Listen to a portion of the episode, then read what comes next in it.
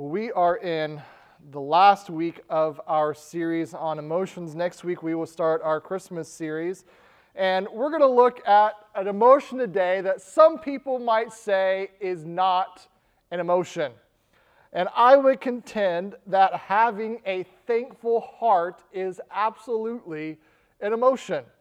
You can definitely spot the difference between someone who is thankful, grateful, versus someone who is unthankful, ungrateful, someone who has a, a spirit of ingratitude. Man, we hate that when that spirit's in our kids, don't we?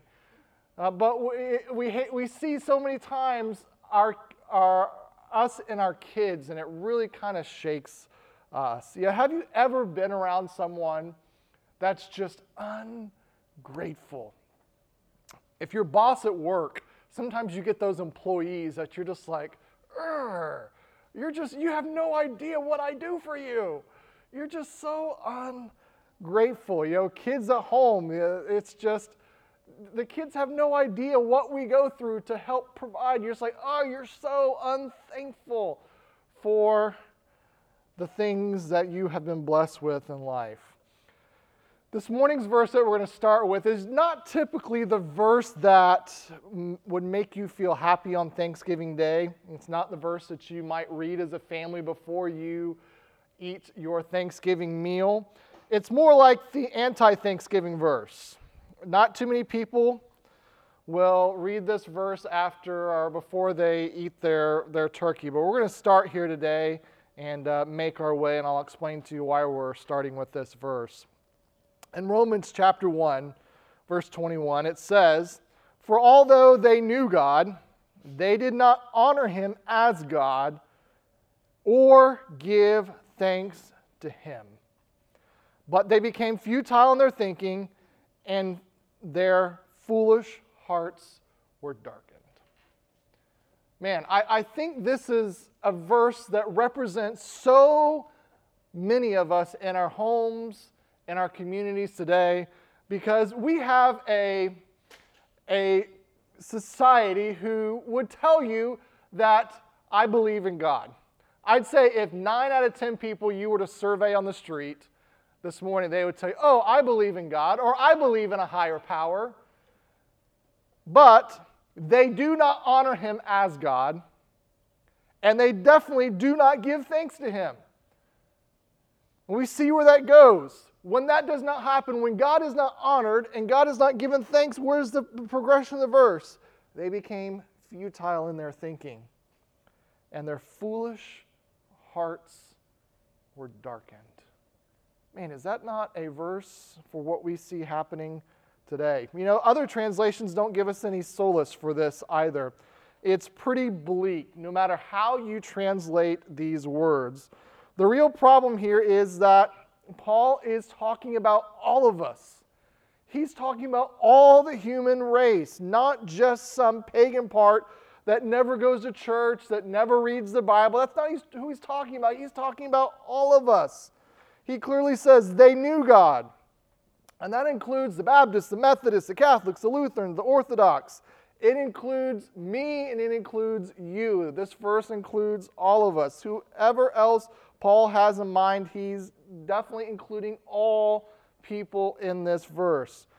And when we study Romans chapter 1, especially verses 18 through 32, it usually comes underneath some kind of like condemnation of the Gentiles or condemnation of the world. And we trace Paul's argument this way God's wrath is revealed against the whole human race because we are all born with a knowledge of God, but yet we suppress it.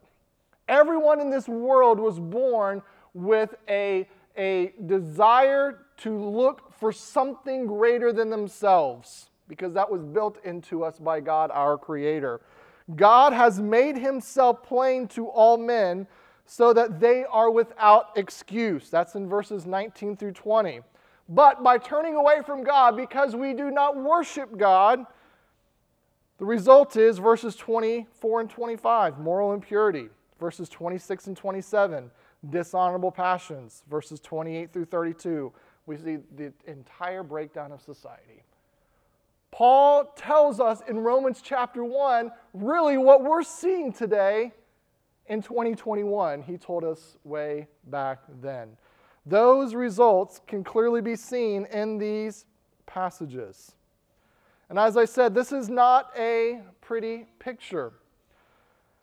We look at it. Paul paints the portrait in the darkest terms because he later wishes to show the glories of the gospel of Christ set against this backdrop of human sin. So he starts Romans chapter 1 with this really bleak picture of how bad it looks. And as he moves through Romans, he takes this bleak backdrop of human race, of the human sin, and he moves it and shows this is the glories of Christ. This is how Christ in his glory solves the human sin.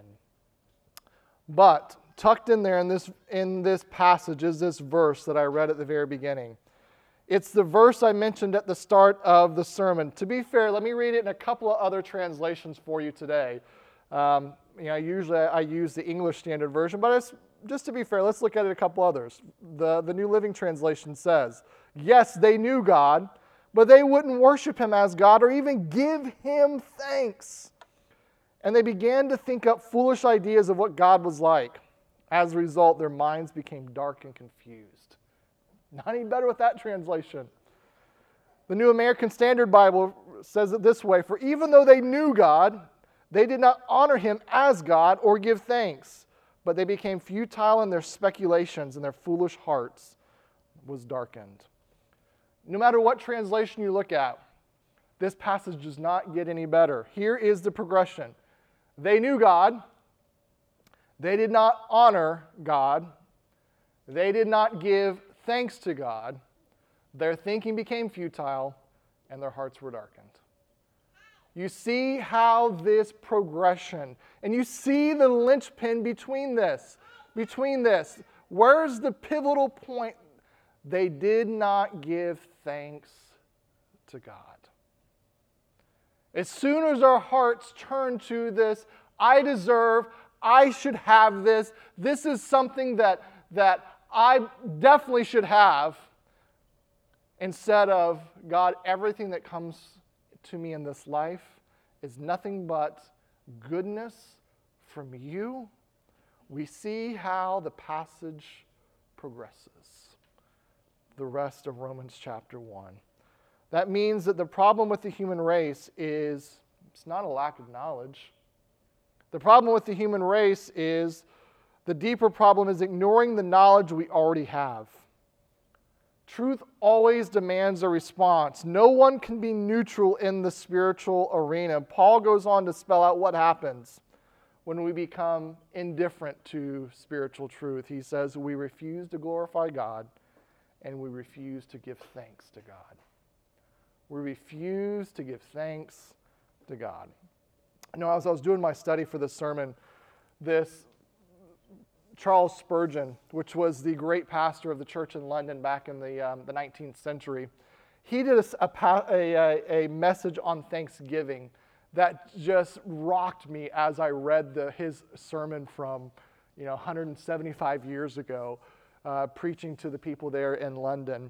And when he preached the, the message on Thanksgiving, this is what he had to say. He said, I cannot say anything much worse of a man than that he is not thankful to those who have been his benefactors. And when you say that he is not thankful to God, you have said about the worst thing you can say about him. He's saying the worst thing you can say about somebody is that they are an unthankful person. And his typical 19th century fashion, he goes on to show how God is treated by unthankful creatures. He says God is despised. His day, Sunday, is ignored. His book, the Bible, is neglected. His son, Jesus, is refused, and his deliverances are forgotten.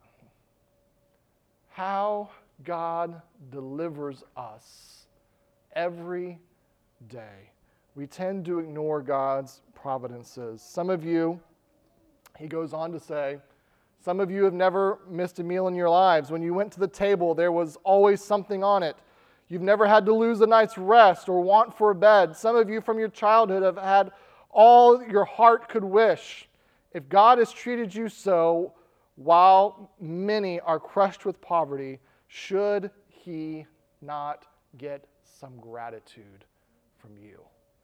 Man, no truer words are truer today than this. 175 years ago, he speaks these words in the Metropolitan Tabernacle there in London. You know, have you ever heard someone use the term, I've got good luck, or I was just lucky? And maybe we've used that, that term before. You know, thinking about it in these terms, thinking about the providence of God and how God's hand is continually moving inside of our lives every moment of every day, to use that term of I've just been lucky is nothing more than a slap in the face of a holy God. You might say, Well, you know, I've been a hardworking man. I know you have, but who gave you the strength to work? Well, I'm very smart and knowledgeable in this area of study. Who made those brains that you have on top of your head that gave you those smarts? Do you not feel that any man who talks about his own wisdom and his own wit, I think sometimes when I see someone that's so just braggadocious about all of their knowledge, I just want to say, man, step back for a second and remember a God who gave you that. Remember a God who gave you everything we have. We owe everything to God. You know, for someone who can come to the Thanksgiving season with an ungrateful heart, Paul says in this passage, as you work through the end of the passage, he calls him what? A fool. Fool a fool that you could see the glories of creation, that you could see how God moves in ways in your life and not be thankful to Him are foolish. And there's a couple of signs that we see of an ungrateful heart. And I feel there are many today who call themselves Christians who are not thankful. And yet they've never thought of themselves very guilty on this account. You know, we express this ungratefulness really in, in two distinct ways. The first is we receive from God's daily blessings without ever giving thought as to where they come from. You know, whenever you stop, the meal is prepared and it goes upon the table, not just the Thanksgiving meal, but really any meal that you eat throughout the day. Whenever you stop, and you say a prayer, that prayer is acknowledging that that food comes from God. That this food that is on the table comes by the hand of God. It creates that thankfulness in the heart before we eat. God's mercies are new every morning life, breath, and health, and friends and food and clothing, the kindness of others, the job to go to, the home to come to, everything comes from God. We receive all that God has given. But an ungrateful heart, a sign of an ungrateful heart, is that we do not acknowledge the giver. Another one is we grumble about what we do not have. We grumble about what we do not have. If the food on the table is steak, we grumble because we want chicken. If it's cereal, we complain because we want bacon and eggs. If we have an iPhone X, we grumble because we want an iPhone 12. If we were given $1,000, we want $5,000. If we have a car, we continue to drive by the lot because we want a truck and we keep looking at the truck on the lot. We dream of a better job because anything could be better than the job that God's given to me, the one I have right now. We, in our daily actions, do not even realize how often our hearts scream ungratefulness. You know, we have such an entitlement generation of always needing the biggest, the best, and the newest. You know, dealing with a high schooler, and I know we've got quite a few in here today. You know, just the the continually needing of new shoes and wanting a new phone and you know needing to all of these different things that these kids continually want and I'm thinking, man, be thankful and grateful for the blessings that God has given to you. Be thankful for the family that He has surrounded you with. Be thankful for the bed that you have to lay your head down. And this Thanksgiving is going to be a little different for us. Um, this will be the first Thanksgiving that we go back to my parents' home and sit around the table um, without my mom. So it's going to be a little different. It's going to be a little hard. If you think, pray for my wife this week as she tries to recreate my mom's dishes that she would bring to Thanksgiving? And you think about all of those times, I think about all those times that I sat around the table. I've always been thankful for my mom. And I loved her.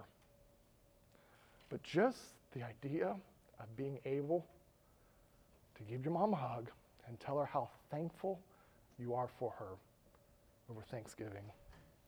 You know, had you asked me a few years ago, are you a grateful person? I would have probably told you, yeah, I suppose that I am. Suppose that I am about as grateful as the next person. And from the standpoint of our text, that would be a true statement.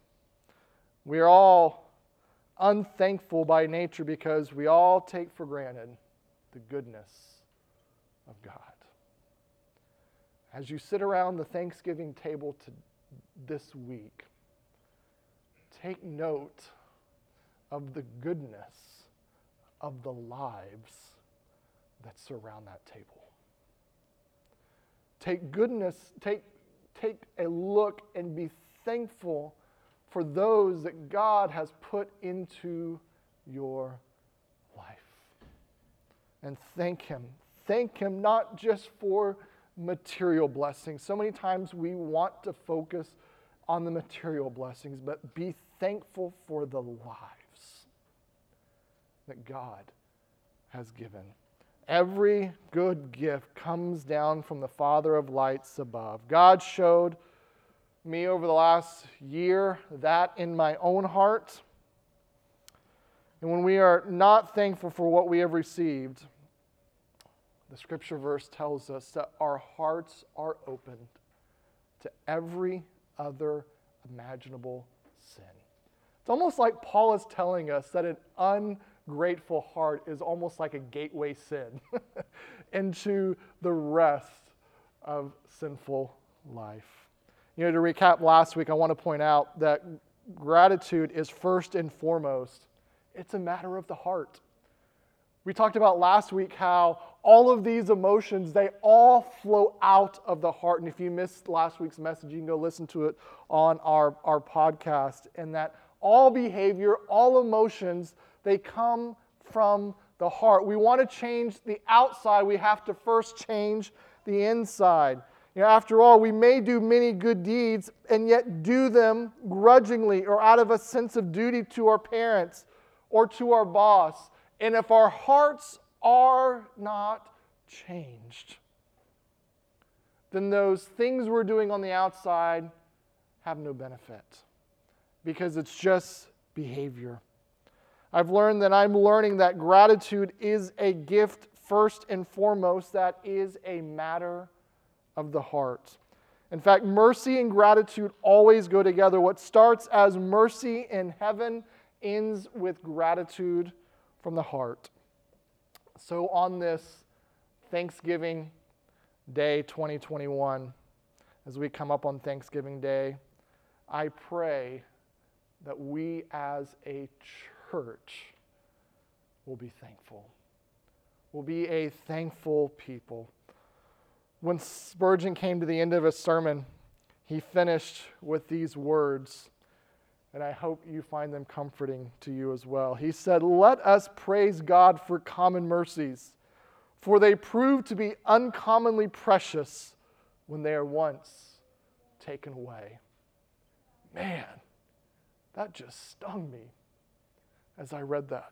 Let us praise God for common mercies, for they prove to be uncommonly precious when they are taken away. Think about that in the terms of a loved one. Bless God that you were able to walk here and are able to walk home again. Bless God for your reason. Bless Him for your existence. Bless God for the means of grace, for an open Bible, for the throne of grace, for the preaching of the word. You that are saved must lead the song, Bless the Lord, O my soul, and all that is in me. Bless His holy name. Bless Him for His Son. Bless Him for His Spirit. Bless Him for His fatherhood. Bless Him that you are His child. Bless Him for what you have received. Bless Him for what he has promised to give. Bless him for the past, bless him for the present, and bless him for the future. Bless him in every way, for everything, at all time, and in all places. Let all that is in you bless his holy name. Man, I think he captured it pretty well. I think he captured how our hearts should be positioned this Thanksgiving season.